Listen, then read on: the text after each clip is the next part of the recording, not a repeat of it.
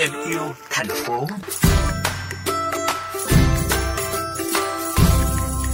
Quý vị thân mến, một ứng dụng kết nối người thu mua ve chai với tên gọi VK, viết tắt của chữ ve chai, nhận được sự quan tâm đặc biệt từ cộng đồng. Đây là ứng dụng được sáng lập bởi anh Bùi Thế Bảo và chị Đỗ Thị Minh Trang. Được biết, ứng dụng sẽ có thể kết nối cả ba bên, bao gồm người bán, người mua và vừa thu gom phế liệu, chỉ bằng những thao tác đơn giản với bảng giá chi tiết, minh bạch cho từng loại phế liệu. Phần 3 chuyên mục Thành phố tôi yêu ngày hôm nay sẽ chuyển đến quý thính giả nội dung xoay quanh ứng dụng này.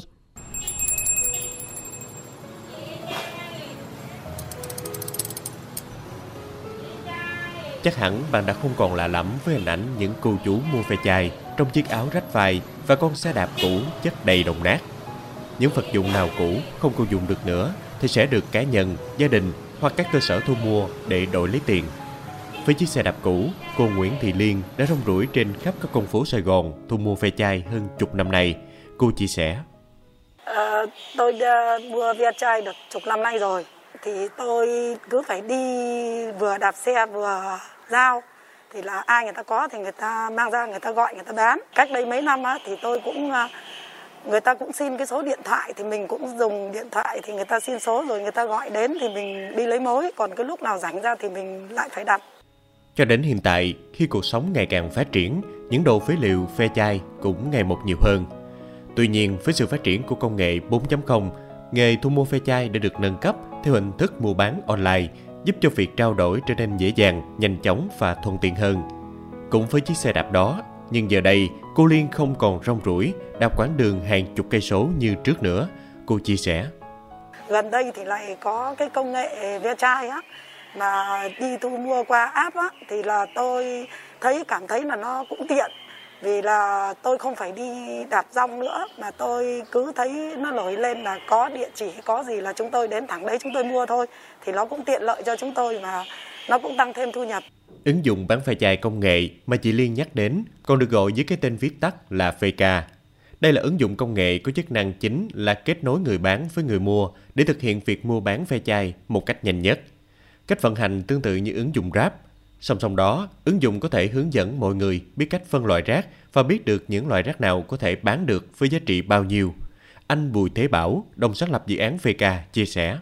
Thì mình thấy cái bài cái vấn đề về phân loại rác và cái sự khan hiếm nguồn nguyên vật liệu trong ngành bao bì, mình thấy đó là một bài toán cũng khá là lớn. Từ đó mình mới đưa mình muốn nghĩ đưa ra một cái ý tưởng về ve chai và rác. Thì từ cái chữ ve chai có nghĩa rằng à, đó là loại nguyên vật liệu có thể sử dụng và được định, được định nghĩa là tiền và từ đó người ta sẽ giữ nó lại không bỏ vào các bãi rác. Giờ đây khi cần người bán sẽ gửi thông tin bằng cách chụp hình ve chai và gửi lên hệ thống. Sau đó hệ thống sẽ báo nhập thông tin số lượng ve chai cụ thể nếu có và đặt lịch ngày giờ thu mua.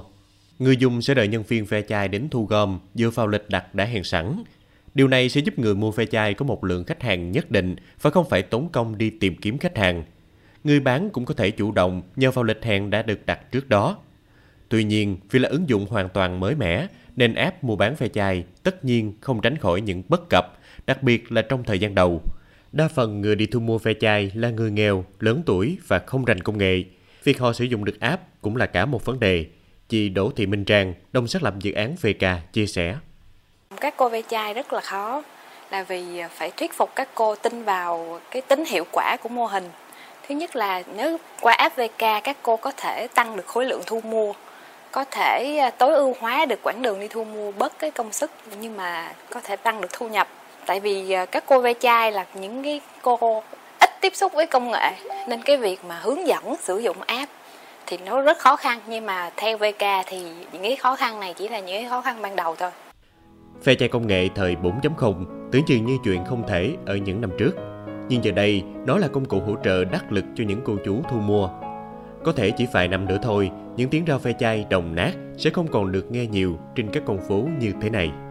Điện thoại di động, màn hình vi tính, laptop, mua thùng, bia